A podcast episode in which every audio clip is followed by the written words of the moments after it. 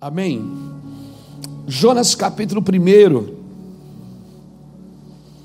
Nós falamos ontem aqui com, com o turno de oração, uma extrema devoção, uma devoção extrema, é isso que nós estamos buscando. Nós estamos buscando uma devoção e temos pedido ao Senhor: arranca do nosso caminho tudo que nos arrancou do teu. É o que nós temos pedido ao Senhor nesses dias. Arranca do nosso caminho tudo que nos arrancou do teu. Tira de dentro de nós, tira de perto de nós tudo que nos afastou da tua santidade e da tua presença. Tira, Senhor, de perto de nós. Nos dá graça e sabedoria. Sim, Senhor.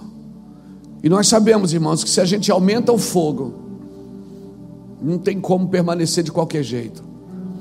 E eu confesso para você, Aquele ambiente de ontem é o meu ambiente, é o seu ambiente, é o ambiente de milagres, é o ambiente de cura, é o ambiente que Deus chamou você para estar. Amém, querido? Aleluia. Jonas capítulo 1 diz assim: Veio a palavra do Senhor a Jonas, filho de Amitai, dizendo: Levanta-te, vai à grande cidade de Nínive e clama contra ela, porque a sua malícia subiu até mim. Mas Jonas levantou-se a fim de fugir de diante da face do Senhor para Tarsis. Desceu a Jope, aonde achou um navio que ia para Tarsis, pagou a sua passagem, embarcou nele a fim de ir com eles para Tarsis, para longe da presença do Senhor. Mas o Senhor mandou ao mar um grande vento e fez-se o mar um grande, uma grande tempestade, de modo que o navio estava a ponto de se despedaçar. Então temeram os marinheiros e clamaram cada um ao seu Deus. Olha, Estava cheio de Deus naquele navio. E lançaram ao mar a carga do navio para aliviarem do seu peso. Jonas, porém, descera ao porão, aonde se deitou e dormiu um profundo sono. O mestre do navio chegou-se a ele e lhe disse: Como podes dormir? Levanta-te e invoca o, o teu Deus. Talvez assim ele se lembre de nós para que nós não pereçamos. Então disseram cada um ao seu companheiro: Vinde, lancemos sorte, para que saibamos por que nos sobreveio este mal. E lançaram sorte, e a sorte caiu sobre Jonas. Então disseram-lhe, então lhes disseram: Declara-nos tu agora, por que nos sobreveio este mal? Que ocupação é a tua? De onde vens? Qual é a tua terra? De que povo és? Respondeu-lhes ele: Eu sou hebreu e temo ao Senhor, o Deus do céu que fez o mar e a terra. Então os homens se encheram de grande temor e lhe disseram: O que é isto que fizeste? Pois sabiam os homens que fugiam da presença do Senhor, porque ele tinha contado. Porque ele lhes tinha contado. Disseram-lhe: Que te faremos nós para que o mar se acalme? Porque o mar se elevava e engrossava cada vez mais. Ele lhes disse: Levantai-me e lançai-me ao mar, e o mar se aquietará. Eu sei que por minha causa vos sobreveio esta grande tempestade. Entretanto, os homens remavam, esforçando-se para alcançar a terra, mas não podiam, porque o mar ia se embravecendo cada vez mais contra eles. Então clamaram ao Senhor: Ó Senhor, nós te rogamos não nos deixe perecer por causa da vida deste homem, não ponha sobre nós o sangue inocente, porque tu, Senhor, fizeste como te aprouve. Então levantaram a Jonas e lançaram ao mar, e cessou o mar a sua ira. Temeram, pois, estes homens e o Senhor ao Senhor com grande temor e ofereceram sacrifício ao Senhor e fizeram voto. Você já viu que antes da tempestade estava cheio de Deus no barco. Depois da tempestade só ficou o Deus no barco. Como é boa a tempestade. Mas o Senhor deparou um grande peixe para que tragasse a Jonas, e Jonas esteve três dias e três noites na entranha, nas entranhas do peixe. Até aqui está lindo. Obrigado, Jesus, pela tua palavra. Obrigado pelo teu coração, Senhor, em nosso meio. Obrigado pela tua santidade, Senhor. Que o Senhor nos nos separe para ti, que o lugar de arrependimento não falte nunca em nosso coração, que a tua santidade, Senhor, santidade que vem pelo teu amor, pela tua palavra, ah, Senhor, nos desafie, nos confronte a viver o evangelho sadio do Senhor, o evangelho da cruz. Ó oh, Deus, por favor, que essa palavra encontre os corações que precisa ser encontrada, assim como encontrou o meu. Que essa palavra gere arrependimento nos corações, como gerou no meu. E que nós possamos ser bênção aqui para esta igreja nesta noite, Pai, reunida aqui por causa da tua palavra e do teu nome. Acreditamos sim, Senhor, num grande avivamento, mas primeiro num arrependimento genuíno, Senhor num arrependimento que vem por causa do teu amor. Fala conosco, Senhor. Leva-nos em lugares que o nosso coração ainda não esteve. Nos deixa ver a tua glória. Como foi cantado aqui ontem, como foi cantado aqui hoje. Só uma coisa me interessa, Senhor: ver a tua face, ouvir a tua voz, sentir o teu amor e poder expressar isso através da vida. Ó oh, Deus, obrigado. Obrigado por estar aqui, por essas milhares de pessoas que nos acompanham todas as semanas. Senhor, nos livra de qualquer vaidade, nos livra de qualquer presunção, nos livra de qualquer orgulho, Senhor. Não estamos aqui para nos exibir, estamos aqui para nos manifestar e manifestar o poder da tua palavra. Não a nós, Senhor, não a nós. O que importa é o Senhor. É o Senhor que é digno de ser honrado e ser aplaudido. Nós não somos nada, Senhor. Só o Senhor é Deus. Nós somos teus filhos, teus servos, e nós queremos honrar o Senhor com as nossas vidas. Por isso, nos esconde no teu sangue, esconde a nossa vida de qualquer vaidade, de qualquer exibição. Nós queremos sim manifestar o teu amor. Vem com a tua glória, Senhor, e fale conosco, em nome de Jesus. Aleluia. Sabe uma coisa que me chamou muito a atenção nessa nesse, nesse texto é que o Senhor chamou Jonas e disse: A maldade dessa cidade subiu até a mim. O que, que eu aprendo aqui? Que não é só o louvor que sobe, não é só a adoração que sobe, a maldade também sobe. O Senhor conhece os nossos corações. Só o Senhor conhece o teu coração.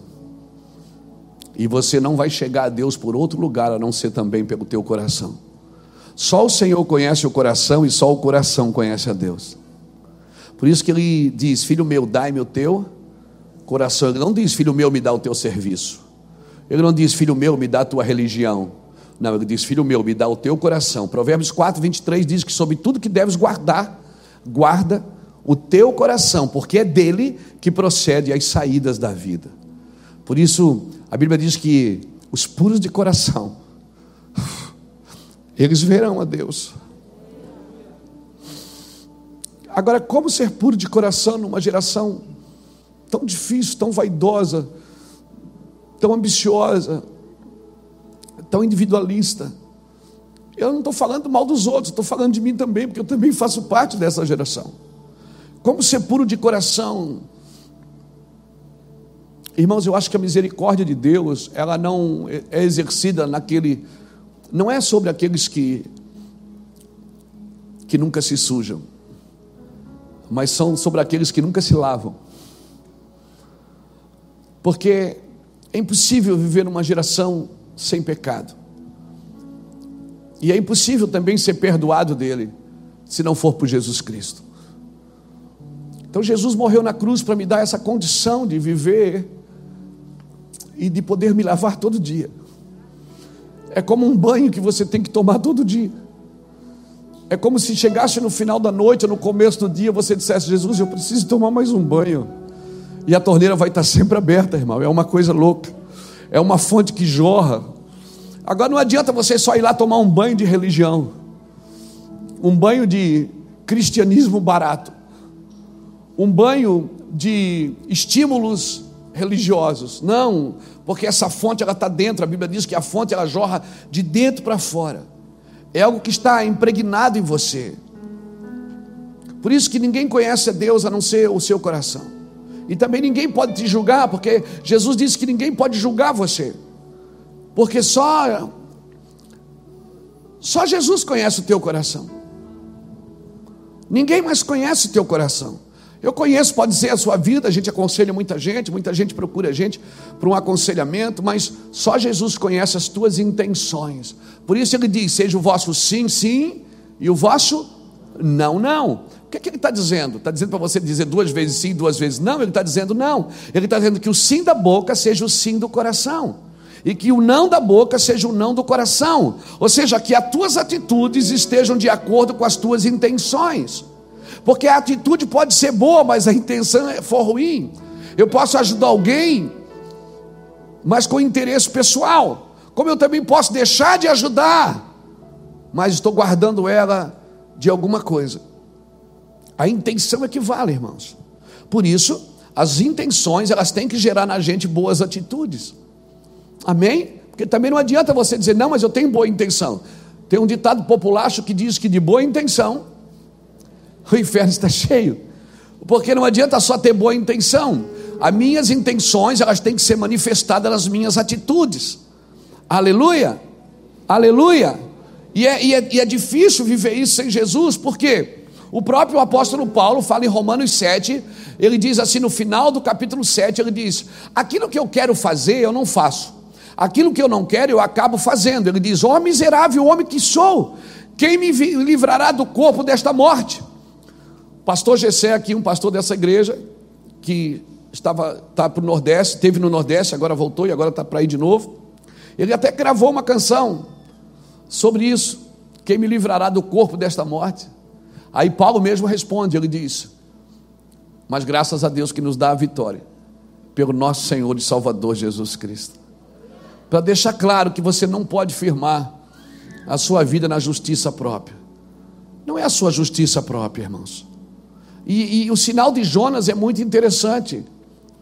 Talvez se fosse eu que escrevesse a Bíblia, eu ia botar o sinal de Nínive. Porque parece que Nínive compreendeu mais sobre misericórdia e arrependimento do que Jonas. Então eu, eu separei aqui o livro de Jonas em quatro partes já que são quatro capítulos. Eu separei em quatro partes. Isso não deu tempo de fazer ontem, porque a gente ontem bebeu demais, né? E quando você bebe demais, você perde o juízo, né, Lucas? Por isso que a Bíblia diz: não se embriague com vinho, mas enchei-vos do Espírito Santo. Né? E ontem a gente se encheu demais aqui, né? A galera ah, atrasou a janta ontem. Foi muito forte o que Deus fez aqui ontem. Não estou falando porque houve derramamento, porque as pessoas falaram em línguas. Não, o ambiente, o ambiente estava denso. Não tinha como estar aqui e não procurar um canto para chorar.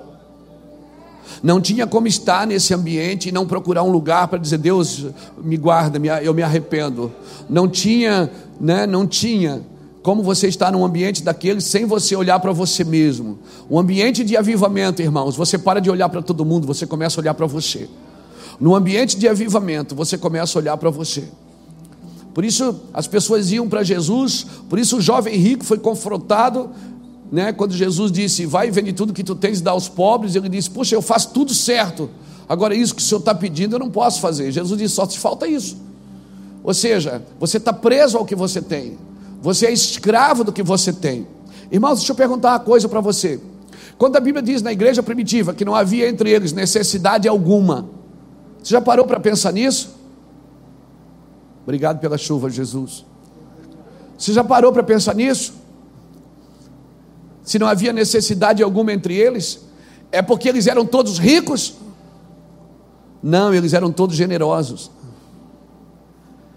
Todos eram bons de coração, eles repartiam. Quando eles tinham mais, eles davam para o outro que tinha menos. Eles congregavam na mesma igreja, eles estavam juntos, eles sabiam que alguém estava sem, sem, sem dinheiro para comer, eles davam comida. Se alguém estava sem alguma coisa para morar, eles repartiam e iam lá e faziam. Se alguém tinha uma casa que não tinha banheiro, eles se juntavam e lá e faziam o banheiro daquela pessoa. Se eles sabiam que alguém estava desempregado, eles, era mais um procurando emprego para aquele. Porque isso é viver uma vida comum de congregação, irmãos. Eu só sonho igreja desse jeito. Eu não sonho igreja com pessoas sentadas na minha frente todo domingo e segunda-feira voltar a viver a mesma vida. Não. Eu sonho com igreja de gente responsável. Gente que, ah, mas eu já amei, já fui tão de decepcionado. Mas amar é correr riscos. Né? E você vai correr risco para o resto da vida se você quiser continuar vivendo o Evangelho de Jesus Cristo. Amar é correr risco de não ser correspondido. Confiar é correr risco de não ser correspondido. E evangelho é isso, não tem a ver com você. Aleluia! E sabe quando é que você não vai se decepcionar mais? Quando aquilo não causar mais ofensa dentro do seu coração.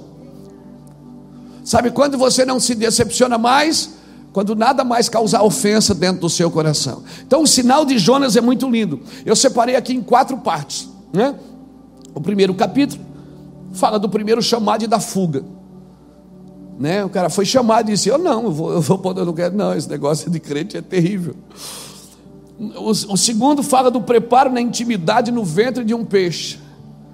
Porque, peraí, não, você não quer ir, eu vou te mostrar porque que você tem que ir. O terceiro fala, que está no terceiro capítulo, fala do segundo chamado e da obediência do ID.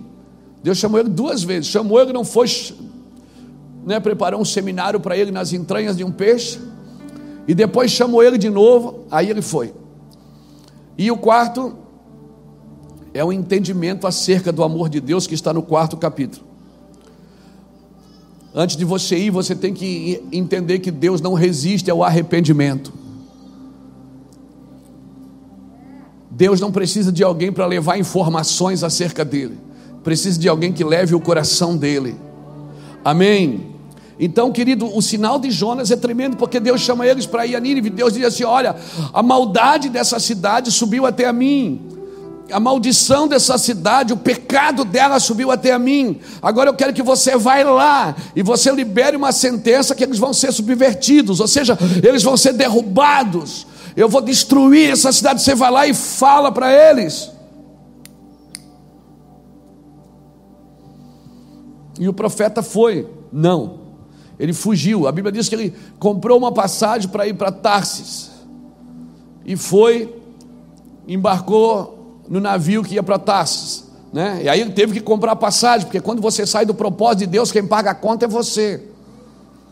Amém? Quem paga a conta de estar fora do propósito é você. Dentro do propósito dá tudo certo, irmão. É, parece que o dinheiro bate na sua porta. As coisas correm para você, você fica, o que está acontecendo? Então, peraí, pastor, então eu estou fora do propósito, eu estou na luta. Não, às vezes Deus está treinando você para entrar em um propósito, a depender de Deus. Meu irmão, quando o Senhor fala de dependência, Ele diz assim: ó, olhai para as aves do céu, elas não plantam, elas não colhem, elas não juntam em celeiros, contudo, o nosso Pai que está no céu não deixa faltar nada para nenhuma delas. É ou não é? Quando é que uma, quando é que uma ave depende de homens para comer e para beber? Quando ela está presa.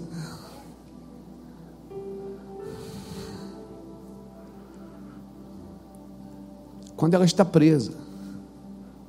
Por isso, o meu trabalho, como pregador do Evangelho, é dizer para você: você não pode ficar preso. Você vai estar sempre dependendo de alguém. E conhecereis a verdade, e ela te libertará. Agora você tem que conhecer a verdade de Deus, não a verdade que você acha que você tem de Deus. Porque você não pode relativizar a verdade. Você pode dizer assim, eu posso dizer assim para você, eu tenho uma verdade. E aí você diz: Eu sou de outra religião, eu também tenho uma verdade. E aí pronto, nós já relativizamos a verdade. Você tem uma, eu tenho outra. E por isso a gente é dois espadachim, ficamos brigando na internet acerca das nossas religiões. Eu defendo a minha, você defende a sua. Eu sou pentecostal e sou conservador, até o tutano, Eu defendo a minha e você defende a sua, porque você é tradicional, você é de outra religião, às vezes até evangélica, mas você não, cada um tem a sua. Por isso que está esse pandemônio, que cada um tem uma verdade que quer defender e quer os direitos dela para que ele também possa viver dentro da sua verdade. Não, não é você que tem a verdade, é a verdade que tem você. Você não tem uma verdade, é a verdade que te tem ou não. E para entrar na verdade de Deus, você vai ter que largar a sua verdade. Que nem sempre a sua verdade, Jonas achou que tinha uma verdade acerca de Deus. Noé vivia na vida dele até encontrar a palavra de Deus e saber qual era a verdade. Jó tinha uma verdade acerca de Deus, o homem justo, correto, temente a Deus, que se apartava do mal até Deus mostrar para ele qual era a verdadeira verdade que ele precisava viver, até ele mesmo expressar com a sua boca: Eu te conhecia só de ouvir, mas agora os meus olhos te veem. Então, querido, solte a sua verdade, ou ela tem você, porque quando a verdade tem você, você não tem mais nada. Pastor, mas eu tenho uma missão. Não, você não tem uma missão, é a missão que tem você. Porque você, se, se você achar que a missão é sua, você vai querer usar a missão para subjugar os outros. Se você achar que a verdade é sua, você vai querer colocar canga nos ombros dos outros. Não, mas eu tenho um chamado. Não, você não tem um chamado, é o chamado que tem você.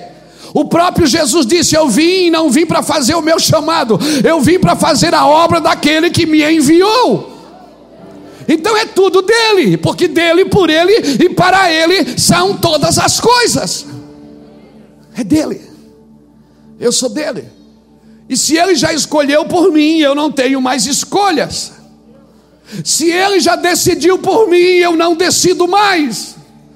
Se ele já estabeleceu o que é direito para mim, eu não preciso mais buscar os meus.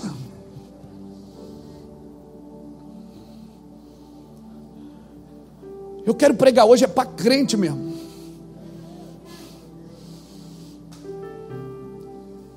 Cheio de verdade, cheio de missões, cheio de chamado. Jonas comprou uma passagem, foi para Tarsis, e o Senhor enviou um ventinho, coisa básica.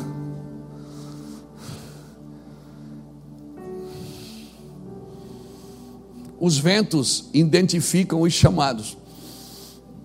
As tempestades identificam se Jesus está no barco ou não. Você não sabe que Jesus está no barco até vir uma tempestade. Você não sabe quem você é até você ter que passar por uma luta grande. Então eu quero declarar aqui, querido, que você precisa conhecer o coração de Deus. Eu preciso conhecer o coração de Deus. Nós precisamos entender o amor de Deus. Então, eu queria falar um pouquinho sobre aquilo que eu separei como primeiro lance, vamos dizer assim. Que o louvor e a adoração sobe, mas a maldição também sobe. A malícia também sobe. E quando a malícia sobe, Deus levanta alguém. Sempre. Deus responde o mundo com homens. Deus responde ao mundo com homens, com mulheres, com pessoas separadas e ungidas. Toda vez que o mundo clama, quando o mundo clamou, Deus não enviou um livro, Ele enviou um homem. Ele só fez o livro porque quando ele desceu no Sinai, os homens não quiseram ouvi-lo. Peraí, o senhor está dizendo que a Bíblia não é a palavra de Deus? Não, Deus me livre, a Bíblia é a palavra de Deus. Só que a resposta de Deus para o mundo são pessoas que andam segundo a sua vontade, que caminham segundo a vontade do seu coração. Deus responde com homens. Então, quando a gente fala aqui no, no meu Van Legacy, você é a resposta, nós estamos querendo dizer que você é a resposta de Deus para uma geração confusa, que não sabe o que ama, não sabe o que adora, não sabe para onde vai nem para onde vem. E é muito parecida com o homem que é ungido, porque ele é guiado pelo Espírito. Então, o primeiro chamado aqui é. Separando no, no capítulo 1, ele foi chamado para um lugar e foi para outro. E aí a tempestade bateu no navio e eles ficaram apavorados. E, e, e eles começaram a dizer: Você é de que igreja? Você é de que religião? Busca teu Deus aí, dá uma força. Aí foram lá, no porão, o beleza do Jonas dormindo. O beleza, do... não, o beleza dormindo.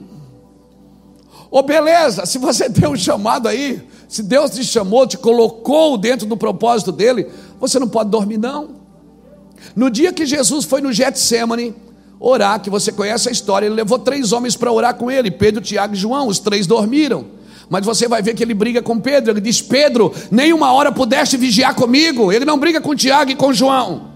Por quê? Porque quem recebeu a chave foi Pedro. Ele diz: Tu és Pedro, sobre esta pedra eu te dar, eu, eu, eu, sobre esta pedra eu edificarei a minha igreja e te darei uma chave. O que tu ligares no céu terá sido o que tu ligares na terra terá sido ligado no céu. Em nome de Jesus. Em nome de Jesus. Estenda a mão aqui para mim, irmão. Ora por mim. Eu estou sentindo um satanás aqui querendo roubar essa palavra da minha boca. Antes que ela chegue na sua. Eu conheço o espírito de confusão. Demônio do inferno. Eu piso na tua cabeça, diabo. Eu nasci para isso. Isso. Eu sinto confusão na mente. Em nome do Senhor Jesus, todo o encantamento da mente, toda obra do inferno, todo enviado de Satanás, nós amarramos a tua ação agora, diabo, em nome de Jesus. Em nome de Jesus. Pronto, tá bom, chega. Perde muito tempo com o diabo, não. Não gastar tempo com Deus. Você está me entendendo? Então, se Deus tem um propósito para você, não adianta, irmão.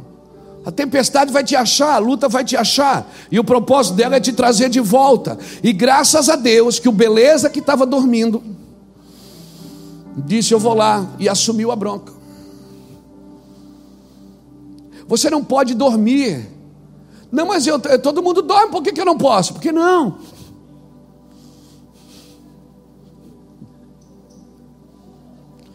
Não, mas está todo mundo de máscara, mas você pode usar máscara, você não precisa ficar atrás dela. Mas todo mundo está passando álcool, mas tem que, tem que passar álcool, Deus me livre.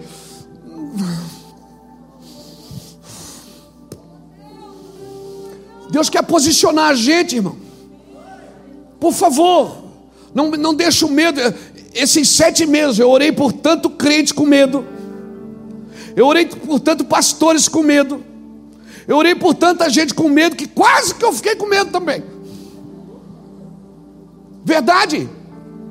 Tanta gente, pastor, e agora, e agora, e agora vai se cumprir o que diz as Escrituras. Amém? A Bíblia está se cumprindo e você morrendo de medo. A Bíblia está acontecendo, as Escrituras estão caminhando e você morrendo de medo. Não, mas é Deus me livre, né, pastor? O sangue de Jesus tem poder. Não, meu irmão, escuta, presta atenção no propósito. Não se esconda, não se esconda atrás da máscara. Deus tem um propósito para você. Você pode obedecer. Quando Jesus fala dos fariseus em Mateus 23, ele diz: ouçam o que eles dizem. Ouçam o que eles dizem, obedeçam. Olha aqui, bota aqui para mim, Mateus 23, versículo 1. Segura aí que a tempestade aqui em Jonas vai, vai acalmar. Segura. Mateus 23, versículo 1. Vamos lá, gente. Manda bala aí, fica esperto. Então falou Jesus à multidão e a seus discípulos, dizendo: Na cadeira de Moisés estão assentados os escribas e fariseus. Observai, pois, e praticai tudo o que vos disserem, mas não procedais em conformidade com as suas obras, porque dizem e não praticam. Vamos lá. Pois atam fardos pesados e difíceis de suportar e os põem sobre os ombros dos homens, eles, porém, nem com um dedo querem movê-lo. Você está me entendendo? Ouça, ouça os seus líderes, ouça os seus governos. Agora, o seu comportamento, o seu padrão é do céu, não é da terra. Use máscara para se álcool, mantenha o distanciamento, obedeça. Não pode entrar, não entre. Não pode falar, não fale. Tome cuidado agora. Ei, ei, ei, o seu padrão de vida é do céu. O seu padrão de vida não é da terra.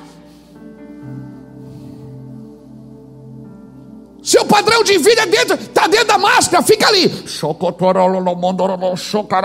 Ora, ministra, estende a mão. Não pode tocar, mas a mão pode estender.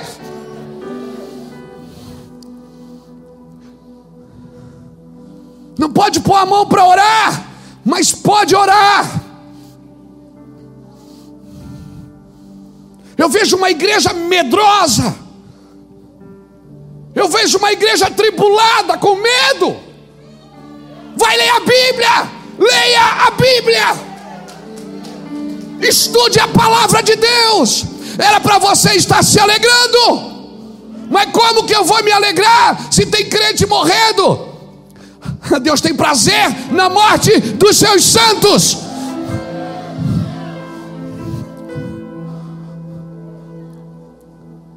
A maldade sobe, irmão. A ira sobe.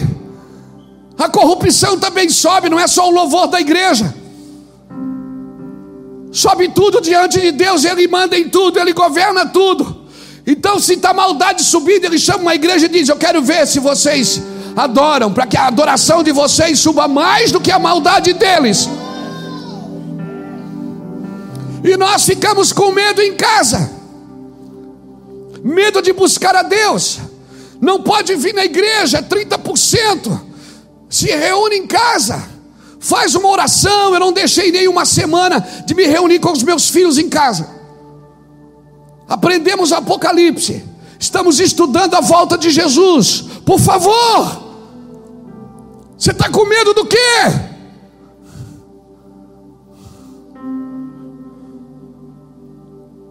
Nós precisamos nos arrepender, irmãos. Sabe por que estamos com medo? Porque não temos amor suficiente. Porque onde há amor, não há medo. O amor lança fora todo o medo. Pastor, mas é, vamos orar. Vamos jejuar. Vamos nos juntar em adoração a Deus. Não adianta fugir, não adianta, não vai para o porão, não. Você acha que isso é um lugar secreto?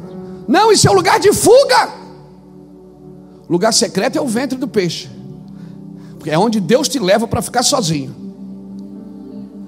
Onde o mundo quer que você fique sozinho, isso é fuga. Isso é fuga. Está no lugar que Deus envia você, não. Isso é lugar secreto. Vá para cima, irmãos vai ganhar almas. Ei, tem um cara chamado Roberto. Eu conheço esse cara há uns 20 anos. Ele passava por mim de bicicleta aqui, ele tem uma bicicleta bem grandona. E ele passava por mim e dizia assim: Hermínio! E eu olhava, Pai do Senhor, irmão, ele disse: Eu te amo, diz o Senhor. No começo dessa obra, o irmão Roberto vinha aqui. Ele é das ruas, ele vive na rua. Você passa lá na beira rio, quem vai passear na beira rio? Tem um cara sentado lá na beira rio, não tem? Um grandão que canta grosso, com uma bicicleta de carga. É ele. É que agora ele está enorme, né, irmão?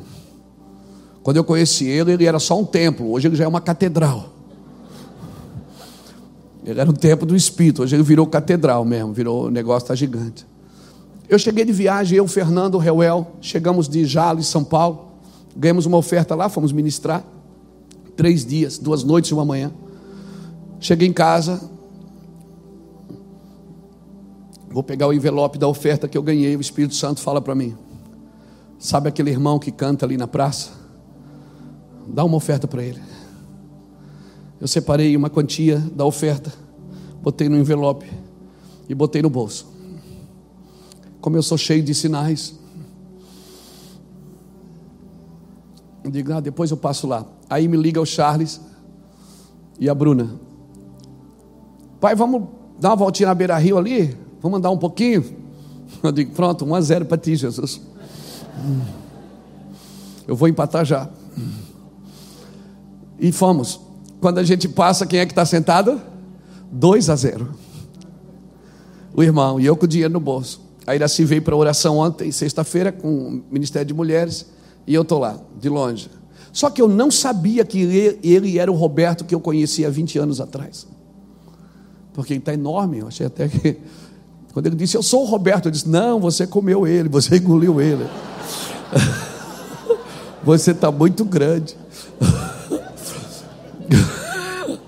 Ele me abraçou e disse, Hermínio. Eu fui chegando perto, o Charles ficou me, o Charles ficou me observando.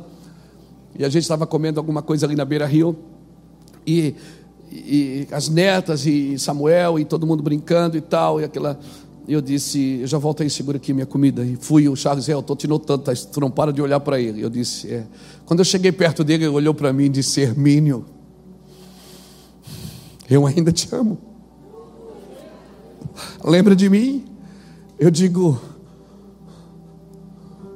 eu olhei dentro do olho dele cara, você é o Roberto. Ele disse, sou eu, Hermínio. Eu disse, cara, nunca mais te vi. Ele disse, ah, eu ando nas ruas falando de Jesus. Hermínio, são dezenas, milhares de almas que têm se convertido a Cristo. Eu digo, eu estava em casa agora, cara, eu não, eu não sabia que era você, aquele homem que eu conhecia 20 anos atrás. Eu disse, eu trouxe uma oferta, ele pegou na mão, começou a chorar e disse: Deus falou para mim que um dia você vinha aqui conversar comigo. Eu disse: É mesmo, Roberto? Ele disse: É. Deus falou para mim, Hermínio. Eu saí de lá, irmãos, meu coração cheio, disse: Obrigado, Jesus. O Senhor começou a falar: Luiz, tem muita gente que não aparece, nunca vai escrever um livro não está na internet, não, não foi mais de 40 países pregar como você foi, nunca pregou dentro de um estádio, nunca falou para milhares de pessoas. Ele é só o Roberto que senta do lado de uma pessoa, mas pelo menos uma alma por dia ele ganha para mim. Pelo menos uma alma por dia. Ele olhou para mim e disse: Hermínio, se você conseguir uma calça para mim, é que eu uso 56 o número e a minha calça está rasgada. Eu não consegui arrumar outra calça desse tamanho. Eu digo, você só tem essa? Ele disse, é.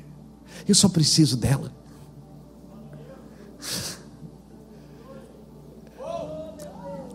Eu vou te falar uma coisa. E eu dei aquela oferta ontem, Lucas, por nós, pelos jovens dessa igreja. Porque os jovens estão se preparando. Eles, sabe por que, que eles estão orando? Estão orando e jejuando porque eles querem ir para a rua. Já foram hoje, né? Sexta-feira eles foram para as ruas, eles estão montando trabalhos nas ruas, nas praças. Como essa casa começou, nas ruas, dentro de ônibus. Foi assim que eu comecei. Eu entrava dentro do ônibus e gritava, Uau! Todo mundo olhava e dizia, Jesus ama vocês, e saía pela porta de trás. Comecei pregando em casa de recuperação. Mas o que eu quero gastar tempo com você aqui não é só é, induzir você a ir pregar, não. Porque não adianta você levar as informações de Deus sem levar o coração de Deus. Então a primeira parte, quando Deus te chamar para ir fazer qualquer coisa, você, como é que eu vou saber que é Deus? Você só vai saber se você tiver intimidade com Ele. Você só vai conhecer Ele pelo olhar se você estiver olhando para Ele. Ele diz: Não sejais como o cavalo nem como a mula que precisam de cabresto, senão não vem a ti. Salmo 32. Mas ele diz no verso 7 do Salmo 32: Instruir-te-ei o caminho que deve seguir, guiar-te-ei com os meus olhos. Ele diz: Eu vou olhar para você e você vai entender que sou eu. Eu vou usar uma pessoa para olhar para você. Eu vou usar alguém para falar com você. Eu vou, eu, eu vou, eu mesmo vou vir e vou me manifestar para você no seu coração. Irmãos, isso é muito forte o que Deus está fazendo. E ontem, no ambiente que nós recebemos aqui, não fuja, assuma a culpa. Deus move céus e terra. Agora, Jonas precisava entender que aquela cidade Deus não queria derrubar, destruir. Deus só queria que alguém fosse lá ensiná-la sobre o amor dele. Então Jonas sai do porão do navio, se apresenta e diz: É por causa de mim que esse vento bateu, que o mar está revolto. Ele assumiu a culpa, ele disse: Me joga na água que volta tudo ao normal. Tem pessoas aqui, sentadas aqui, sentadas em casa, que Jesus vai ter que jogar na água, para você voltar para o propósito de Deus na sua vida. Porque você está afundando gente ao seu redor, o barco está afundando perto de você, e você diz: O que é isso que está acontecendo? E eu te digo o que é. Assim diz o Senhor: Eu vou te devolver para o propósito. E quer ver, o propósito não tem a ver só com você pregar o Evangelho, não. Não tem a ver só com você abrir uma empresa, não. Tem a ver com você entender o coração de Deus para aquele momento que você está vivendo. Tem pessoas aqui que Deus está preparando. Você não está no barco afundando, você está já no ventre.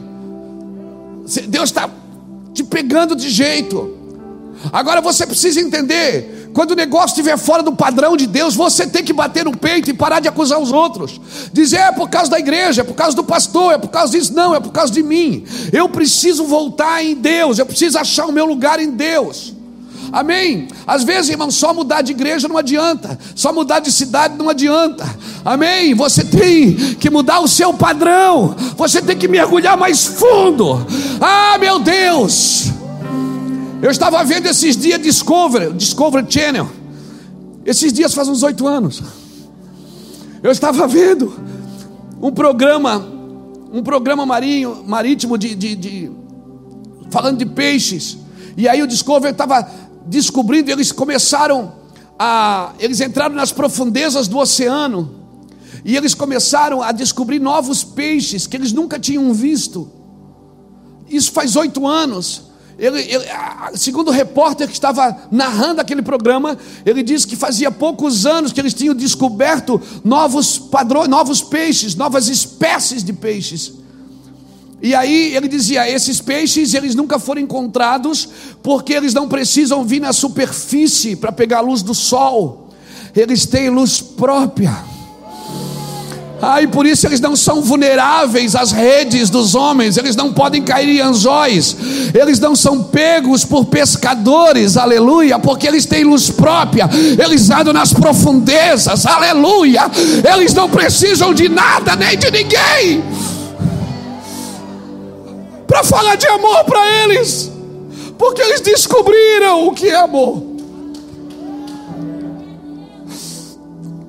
A gente é a geração mimimi, irmão. A geração missionário Nutella. Que se ofende fácil, que se machuca fácil. A gente não tem sangue nos olhos, não tem músculos espirituais.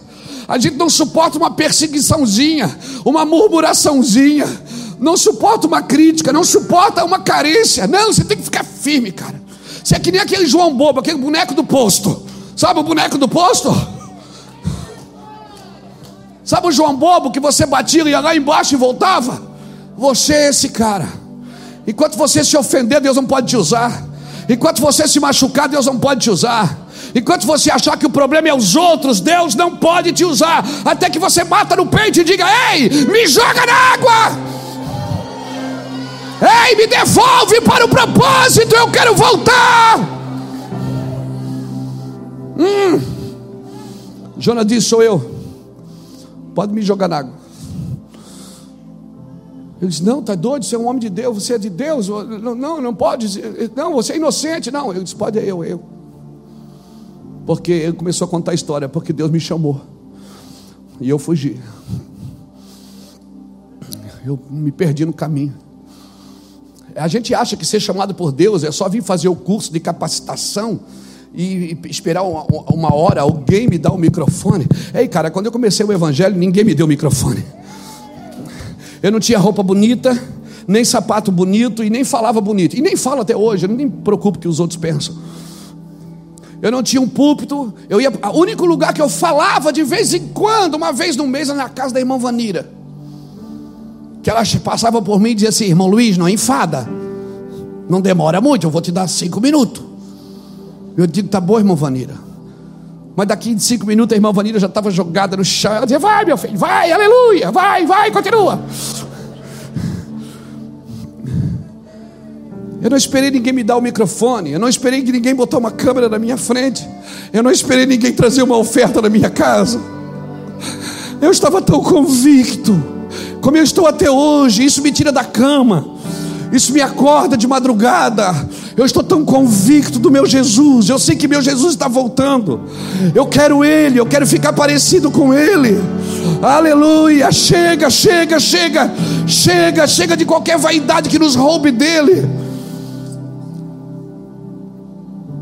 Aí tem gente que vê a gente na internet e diz: Ó, oh, depois que ficar o famoso, vá se lascar infeliz, vai cuidar da sua vida infeliz. Você não sabe nada, você não entende sobre amor. Depois, olha, viu onde é que ele mora? Sabe por que eu moro lá? Porque eu sou dizimista. Tudo que eu ganho é do Senhor. Eu dou o dinheiro dos meus livros. Eu dou o dinheiro das minhas ofertas. Tudo que eu ganho está na mesa. Porque eu sou um homem livre. Livre de tudo. Eu tenho uma esposa, tenho filhos e netos. E um bando de amigos que acreditou no que eu acreditei. E se lascaram, estão juntos até hoje. Aleluia. É, né, Clava? Né, Adriano? Eu não é, todo mundo acreditou, não, eu acredito, Deus está falando contigo, tá, eu estou junto, estão juntos até hoje, para a glória de Jesus. Você tem que ser movido por convicções, cara. Você não pode parar no que os outros pensam, no que os outros dizem. As pessoas que estão atacando você não fazem nada pelo reino. Não fazem nada, nunca, nunca serviram a mesa de ninguém nunca deram uma oferta para ninguém, nunca foram numa nação e compraram passagem com o seu próprio dinheiro para sustentar uma família que ele não se lembra nem do nome. Escute, quando Deus te chamar, mata no peito e diga: é comigo. Vá para cima. Vá para cima. Irmão, pensa num cara livre. Eu sou livre. Eu estava preso a uma coisa, eu estava preso em mim, nos meus medos, nas minhas carências. Até disso Jesus me libertou. Eu já fui um cara que odiou o pai, odiou a mãe, odiou a família, odiou tudo.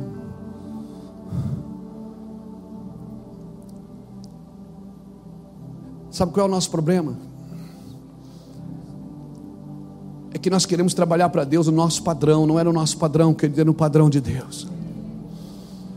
E o padrão de Deus acabou, você não tem mais nada. Você não tem mais nada. É tudo dele. Você não tem mais nada para guardar, não tem mais nada para proteger. Nada. E aí Jonas fugiu e disse: Me joga na água. E jogaram ele na água. E aí o que, é que aconteceu?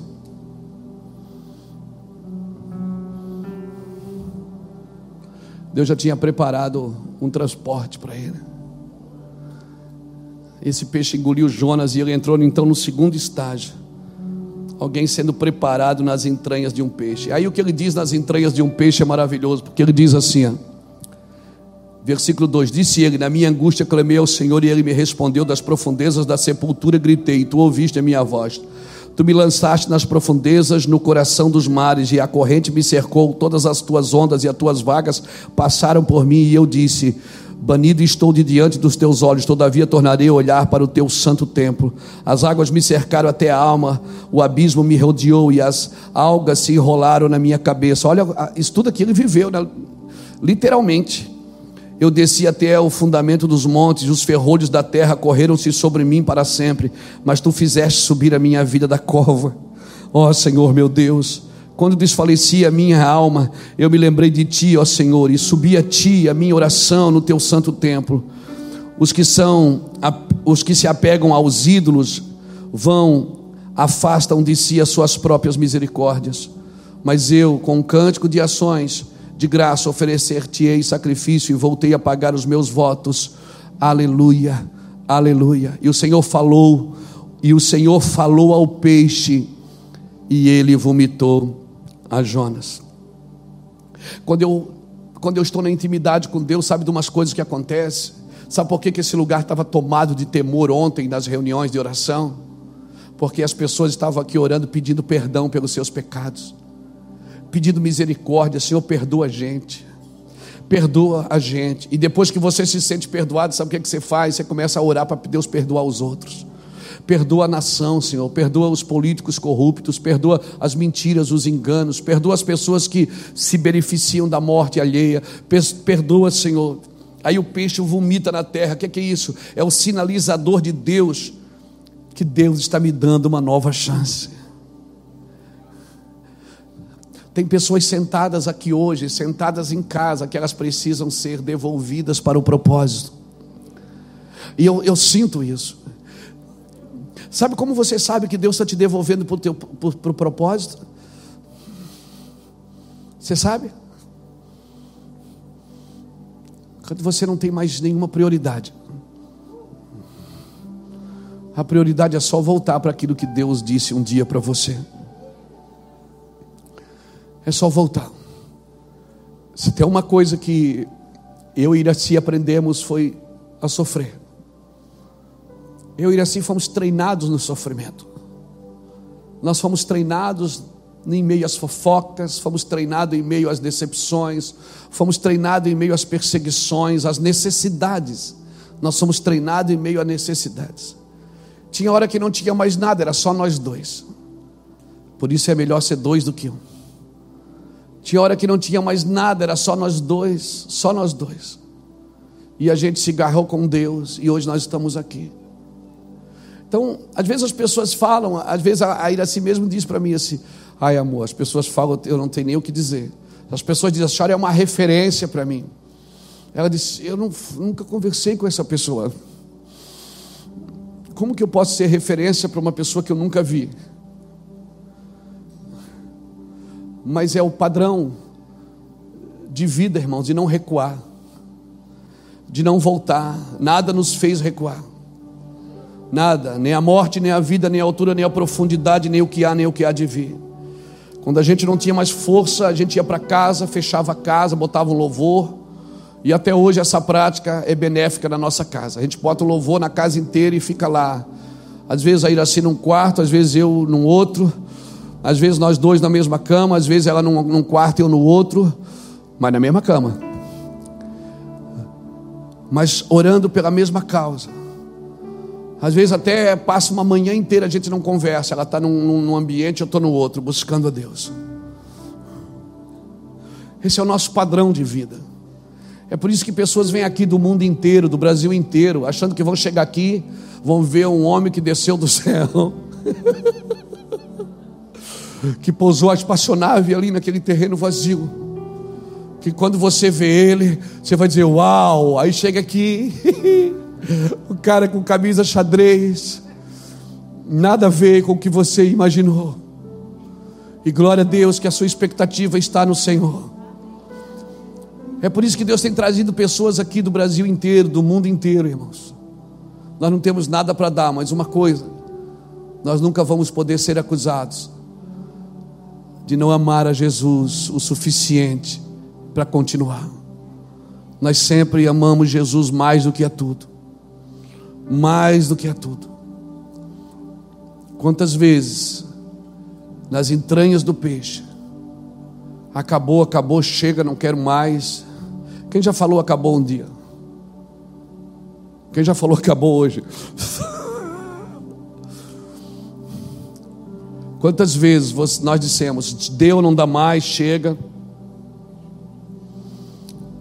Mas quando o peixe vomita você na praia. Quantas noites eu fui dormir pensando amanhã eu vou reunir a turma, vou reunir os pastores, eu, eu vou passar a igreja para alguém, não é para mim esse negócio, eu não, eu, eu, eu não aguento, eu tô, estou tô debaixo de pressão, eu não aguento, a minha carne ainda treme, eu tenho vontade de, de bater nas pessoas ainda, eu tenho vontade de, de esganar algumas delas, eu não posso, esse sentimento não pode estar dentro de mim, daí eu vou dormir no outro dia, eu acordo docinho Parece que eu tomei uma lata de leite condensado. Docinho, docinho. E agora eu não quero mais brigar, eu só quero beijar e abraçar. Né? Aleluia. Parece Alice no País das Maravilhas. Aí eu fico imaginando, por que, que o Senhor faz isso com a gente? Por que, que o Senhor deixa a gente ter esse sentimento? Porque eu não sou teu, por que, que não, tudo que é meu não é teu, então por que, que o Senhor permite? Ele disse para você não andar no seu padrão, andar no meu padrão. O meu padrão é misericórdia, Luiz, é generosidade, é continuidade, é amor. Então por isso que você tem que largar a sua vida para viver na minha. Você não pode alimentar esse cara que está dentro de você. Esse cara você tem que matar ele na cruz todo dia. Amém. Aquele que perder a sua vida por amor de mim é digno de mim. Aí você entra em condenação porque pensou, entra em condenação porque quis, entra em condenação porque desejou. E aí Deus viu, vem e diz: Viu? Não falei para você? Você ainda não está pronto. Aí, Deus, aí você diz: É verdade, Deus, eu ainda não estou pronto. Aí Deus diz: Não, mas eu, eu quero te usar. E por isso eu vou, eu vou, te, eu vou te aperfeiçoar. Porque o meu poder se aperfeiçoa na tua fraqueza. Quando tu estás fraco é que tu estás forte. É só tu apresentar, porque cada vez, Luiz, que tu apresenta tuas fraquezas para mim, tu estás me dando matéria-prima para te aperfeiçoar. Cada vez que você esconde as fraquezas de Deus no porão, as suas fraquezas no porão do navio, ah, Deus vai remexer tudo que tiver ao redor para você sair desse buraco e assumir a responsa e dizer: É eu, Deus. Esse cara aí que o senhor está procurando sou eu. A, a, até o dia que você tiver a intimidade com Deus, porque na intimidade você não consegue esconder. Na intimidade você fala para Deus quem você é.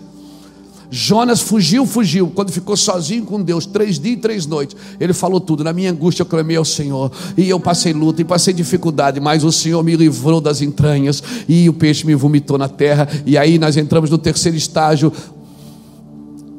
Ele volta para o propósito o segundo chamado. Aí, se você ler o capítulo 3, está escrito assim: E de novo, né? Veio a palavra do Senhor pela segunda vez a Jonas.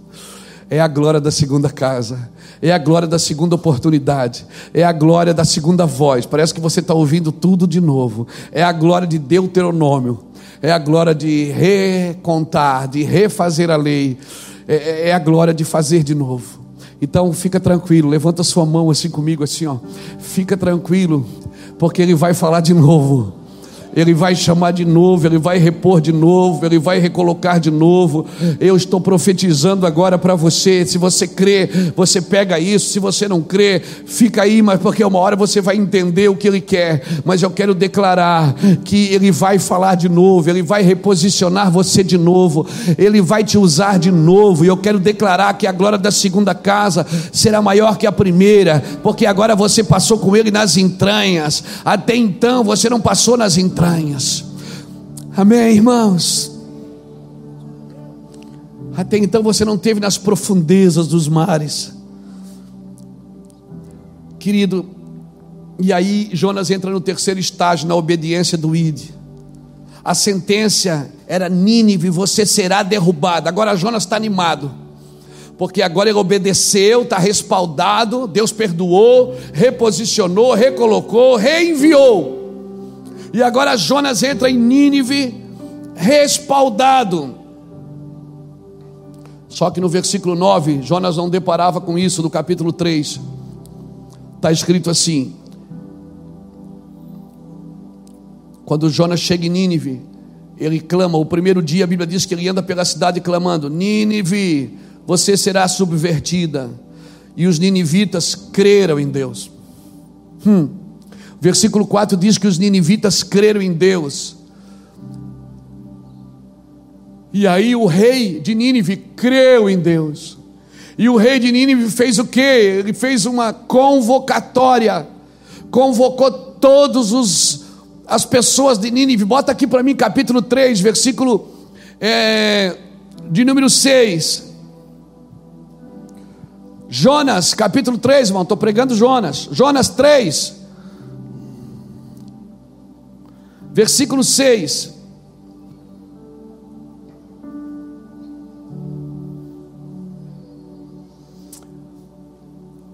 Porque esta palavra chegou ao rei de Nínive e levantou-se do seu trono e tirou de si as suas vestes e cobriu-se de pano de saco e assentou-se sobre a cinza Sabe quem é que fez isso? O rei. Sabe quem era o rei? O chefe. Sabe quem era o chefe? O governador. Era ele que governava Nínive. Era ele que, que, que, era o rei daquela, daquela cidade. Quando a palavra chegou nele, ela vai ser derrubada. Ele disse: Não, ele foi buscar Deus. Olha o que, é que ele diz. E fez uma proclamação que se divulgou em Nínive por mandado do rei e dos seus grandes, dizendo: Nem homens, nem animais, nem bois, nem ovelhas provém coisa alguma, nem se lhe dê pasto, nem bebam água mas os homens e os animais estarão cobertos de pano de saco. Animal também é. Hum. E clamarão fortemente a Deus e se converterão, cada um do seu mau caminho e da violência que há nas suas mãos. Quem sabe, e se voltará a Deus, e se arrependerá, e se apartará do furor da sua ira, de sorte que não, pere, não pereçamos. E Deus viu as obras deles, como se converteram do seu mau caminho, e Deus se arrependeu do mal que tinha dito que lhe faria, e não o fez. Segura aí, irmão. Deixa aqui, querido. Esse texto aqui. A sentença era: vocês serão subvertidos, vocês serão derrubados, vocês serão destruídos. E o povo disse: Não, peraí, nós vamos nos arrepender. Eles fizeram uma convocação, eles buscaram a Deus, eles choraram, Lucas. Dudu, eles choraram. O rei desceu do trono, tirou a coroa, tirou a roupa de rei, tirou o terno, botou um pano de saco, se humilhou, desceu, e a Bíblia diz que Deus viu as obras deles, como se converteram do seu mau caminho e se arrependeram. Ah, meu irmão, um coração contrito e um espírito abatido não desprezará o Senhor. E aí deu no que deu. Aí no capítulo 4, para a gente ir embora feliz. No capítulo 4 de Jonas, está escrito assim no versículo 1. Deus voltou atrás. Deus voltou atrás ou não voltou? Deus voltou? Mas desgostou-se Jonas extremamente e ficou irado. Você fica irado quando Deus volta atrás?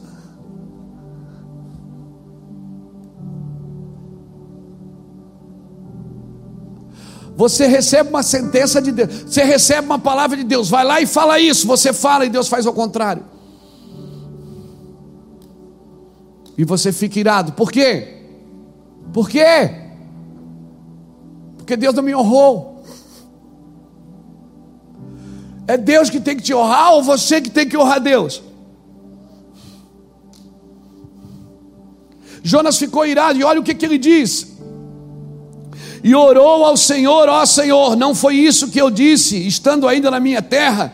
Por isso é que me apressei para fugir de Tarsis. Eu sabia que és Deus clemente e misericordioso, tardio, tardio irar-se e grande amor e que se arrepende do mal. Jonas estava dizendo o seguinte: eu sabia que o senhor é bom, eu sabia que o senhor ia voltar atrás, eu sabia que eu ia pregar uma coisa e o senhor ia fazer outra. É por isso que eu não queria ir, porque o senhor é bom. Aí você conhece a história, não vou gastar tempo com isso. Jonas vai, se deita debaixo de uma aboboreira. Daqui a pouco, para se esconder do sol, a aboboreira seca e Deus, e Jonas fica irado de novo, que era fácil. É, oh rapaz, fácil de irar-se. Oh, menino, fácil de irar-se, né amor?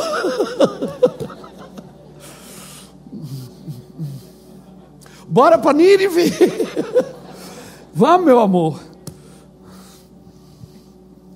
Versículo 9: Então disse Deus a Jonas: É caso razoável essa tua ira por causa da aboboreira?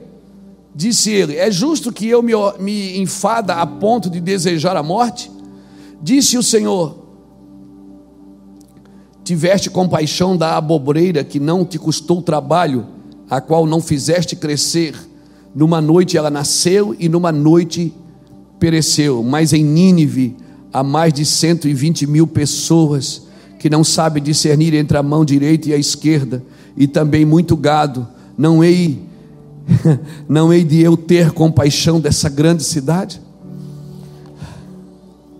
Sabe o que Deus está dizendo para Jonas? Você está tendo compaixão da coisa errada, meu amigo. A sua compaixão e a sua misericórdia, o seu amor está tá focado errado. Deus está dizendo: você está com pena de uma aboboreira que secou. Foi você que fez ela? Não. Ela nasceu e morreu, você não fez nada. Você perdeu o que com ela? Agora eu não, esse povo foi eu que criei. Você acha que Deus quer destruir o que ele mesmo criou? Ei, me responda na sua misericórdia. Você acha que Deus quer destruir o homem? Não, é o homem que se autodestrói, irmão. Deus não quer destruir nada. É o homem que se autodestrói, é o homem que se perde no caminho, é o homem que faz asneira que ele quer. E Jonas disse: Eu sei que o senhor é bom. A pergunta é: peraí, você sabe que eu sou bom. Eu te envio para fazer uma obra. Por que, que você não trabalha no meu padrão em vez de trabalhar no seu padrão? Eu sei que Deus é bom. Se Deus me manda fazer alguma coisa, por que, que eu estabeleço limites? Por que, que eu estabeleço controle? Por que, que eu estabeleço manipulação? Por que, que eu digo? Vai ter que ser assim, não. Por que, que eu não deixo o rio correr? E Deus salva quem Ele quer, toca quem Ele quer e pega quem Ele quer, e eu só vou juntando o peixe e botando no barco. Eu preciso me arrepender de trabalhar para Deus no meu padrão e não no padrão dele. De achar que sou eu que controlo os meus argumentos que controlam, não, irmãos. Eu aconselho você a ouvir essa palavra de novo e ouvir a mãe, ontem, a ministração que foi ministrada ontem, ela vai estar no YouTube também. Porque as duas eu estou falando de Jonas. Então, no quarto capítulo, Jonas entra no, no, naquilo que nós chamamos de, que eu, que eu chamo de a quarta etapa, o entendimento sobre o amor de Deus. Quando Deus te chama para ir em algum lugar, Deus não quer que você leve só informações, irmãos. Você tem que levar o seu coração, o coração de Deus. Só informar uma geração do que ela está fazendo de errado não faz sentido. Olha aqui para mim, Profetas não são para mostrar os erros, são para mostrar o caminho. Eles apresentam o erro e mostram a solução. Toda vez na Bíblia você vai ver o Senhor mostrando isso, dizendo: e, e, a terra está assim por causa disso, por causa daquilo, por causa daquilo, mas se voltares e me atraíres, eles estão sempre dando, mostrando o caminho que você deve seguir, sempre. Sempre que vamos a, algum lugar, em alguma nação, a gente sempre se preocupa em mostrar: olha, o erro aqui é esse, mas o jeito é esse aqui. Assim como Jesus fez com a gente. O Brasil tem jeito, tem jeito, Itajaí tem jeito, tem jeito, a cidade tem jeito, tem jeito. Nós estamos aqui para trazer soluções, não diagnóstico, diagnóstico nós já temos. Amém. Amém. Louvado seja Deus. Então chega de diagnósticos. E quando perguntaram, eu para terminar, eu, eu, eu termino aqui em Mateus, abre aí comigo, Mateus capítulo 12.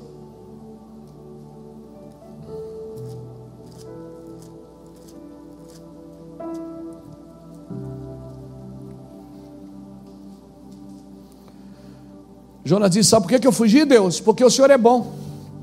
E eu sabia que eu ia lá pregar e o Senhor ia perdoar eles. Mas é para isso que você prega. É para perdão. É para misericórdia. É para trazer de volta. Que prazer você tem quando alguém se perde. Para você dizer, viu? Não falei que ia acontecer?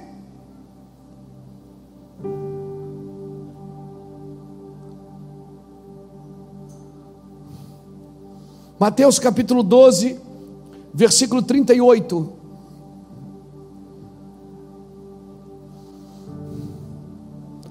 Então alguns dos escribas e dos fariseus tomaram a palavra, dizendo: Mestre, quiséramos ver da tua parte algum sinal. Mas ele lhes respondeu e disse: Uma geração má e adúltera pede um sinal, porém não lhe será dado outro sinal, senão o do profeta Jonas. Pois como Jonas esteve três dias e três noites no ventre da baleia, assim estará o filho do homem três dias e três noites no seio da terra. Os ninivitas ressurgiram, ressurgirão no juízo com esta geração e a condenarão, porque se arrependeram como a pregação de Jonas. E eis que está aqui quem é mais do que Jonas. Sabe o que, que Deus está falando? Deus está falando o seguinte: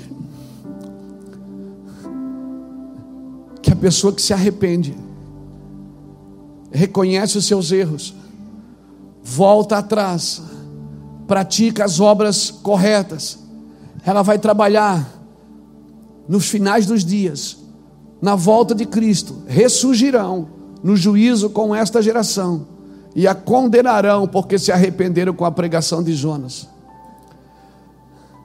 Vir na igreja não é tudo. Botar uma oferta no gasofilácio não é tudo. Participar de uma denominação não é tudo. Tem gente que vem na igreja, mas não vem no culto. Pergunta para ele daqui a 10 minutos o que foi pregado, ele não sabe. Porque estava na igreja, mas não estava no culto. O Senhor quer deixar um sinal para nós, Ele está dizendo o seguinte: o sinal que eu vou deixar para vocês é o sinal de Jonas para uma geração maia adúltera. Porque às vezes a gente acha que adultério tem a ver só com se deitar com uma mulher casada ou um homem casado, se deitar com uma mulher casada ou uma mulher se deitar com um homem casado. Não, adultério não tem a ver só com sexualidade. Adultério é todas as vezes que você adultera o propósito, que você sai do propósito de Deus e você está adulterando quando você bota um Deus no lugar de Deus. E muitas vezes é, o outro Deus que você colocou no lugar é você. Um evangelho antropocêntrico sempre está colocando um homem no centro e não Deus. O Senhor disse: o sinal que eu deixo para vocês é o sinal de Jonas. O sinal de Jonas. O que é que eu aprendo no sinal de Jonas? Primeiro, eu preciso que vocês entendam que quando eu mando vocês fazer algo, trabalhe no meu padrão e não no seu. Eu sou misericordioso. O homem não, Deus não vê como vê o homem, porque o homem vê o que está diante dos olhos, mas Deus, Deus conhece os corações de cada um. Outra coisa, quando a Bíblia diz que os últimos serão os primeiros, uma geração que se arrepende, Amém. Uma geração que se arrepende, uma pessoa que ela pode ter começado no Evangelho ontem, mas se ela realmente vive um arrependimento genuíno, se ela cuida do coração dela, cuida da vida dela, para de falar mal da vida dos outros, não entra em, em questões alheias, ou seja, cuida da casa dela. E quando entra na questão alheia, sempre para ajudar, para abençoar, é muito mais provável que essa geração ela seja, ela seja a geração que vai servir Jesus junto, que vai condenar e vai julgar as nações. Por isso, não subjugue, querido. Não subestime o poder de Deus. Não subestime o poder de Deus. Alguém pode receber Jesus hoje aqui. E daqui a alguns dias está tão mais arrependido do que você. É isso que Jesus está dizendo. O seu tempo de igreja não quer dizer nada. O tempo que você congrega não quer dizer nada. Os valores que você já colocou dentro do envelope não significam muito sem uma vida de arrependimento. É isso que Jesus está dizendo. Por isso que Jesus era chamado de demônio. Ele tem demônio, porque Jesus passava os fariseus estavam ali, os religiosos estavam ali, e Jesus passava. Quem é que estava com Jesus? Pedro. Quem é que estava com Jesus? Tomé. Quem é que estava com Jesus? Judas, o zelote. Eles não podiam crer que Jesus tinha na sua equipe aqueles homens. Jesus passava e ele dizia: ele tem demônios porque na cabeça deles não cabia, não cabia. Eles tinham tudo tão organizado. Como que Jesus vai andar com essa, esse cara? Como que ele vai comer na casa de Zaqueu? Como ele diz que Pedro recebeu uma chave do reino? Eu estou aqui há tantos anos. buscando a Deus, Deus não me deu a chave nem de casa. Quem dirá do reino? Como João vai escrever o Apocalipse? Eu estou estudando há 30 anos a Torá. E João só deitava a cabeça no peito dele. Como que ele vai ver o final dos tempos? Quem é esse João? Se preparem, teremos grandes surpresas. O sinal que essa geração precisa é sinal de Jonas. Então eu deixo para você nessa noite: se arrependam, se arrependam profundamente, se arrependam constantemente, se arrependam diariamente, todo dia, toda hora. Se arrependam, peça a Jesus me perdoe. Eu sou teu e o Senhor é meu. Tome um banho a cada dez minutos. Mergulhe fundo. Como ele pede, faça, ore sem cessar. Busque sem parar. Cada vez que você passar um, cada vez que passar um pensamento impuro na sua vida, cada vez que você desejar o mal de alguém, você tramar contra alguém, que você, uhum, só, só, só, não, eu não desejo o mal, Deus me livre, mas lá no fundo, hum, Cada vez que você perceber que isso ainda permeia a sua mente, permeia o seu coração, joga um, joga um bálsamo aí de Jesus, me perdoe, porque eu pensei isso. Mas ele sabe, mas ele quer ouvir. Ele quer saber se você também está percebendo. Daqui a um dia muda, daqui a dez dias, daqui a uma semana, daqui a um mês a coisa vai mudando, as suas orações vão mudando, a sua vida vai mudando. Você vai ver que o diabo já não consegue mais lançar setas em você, porque ela bate e volta. Porque cada seta que ele lança, você diz: Jesus, eu pensei isso agora, me perdoa, meu Pai. Jesus, eu desejei aquilo, oh meu Deus, me guarda. Ah, pastor, mas isso aí pode ser desculpa para quem não quer se converter. Vai se converter você em vez de ficar cuidando da vida dos outros. Converta você. Não se esconda atrás da crítica. Não se, não se esconda atrás do estender de dedo. Mas eu sou o rei, eu sou o, o, pastor. Seja você quem for, desce do trono, tira a coroa, tira a roupa, põe pano de saco, se joga no chão e diga: Eu me arrependo, Senhor.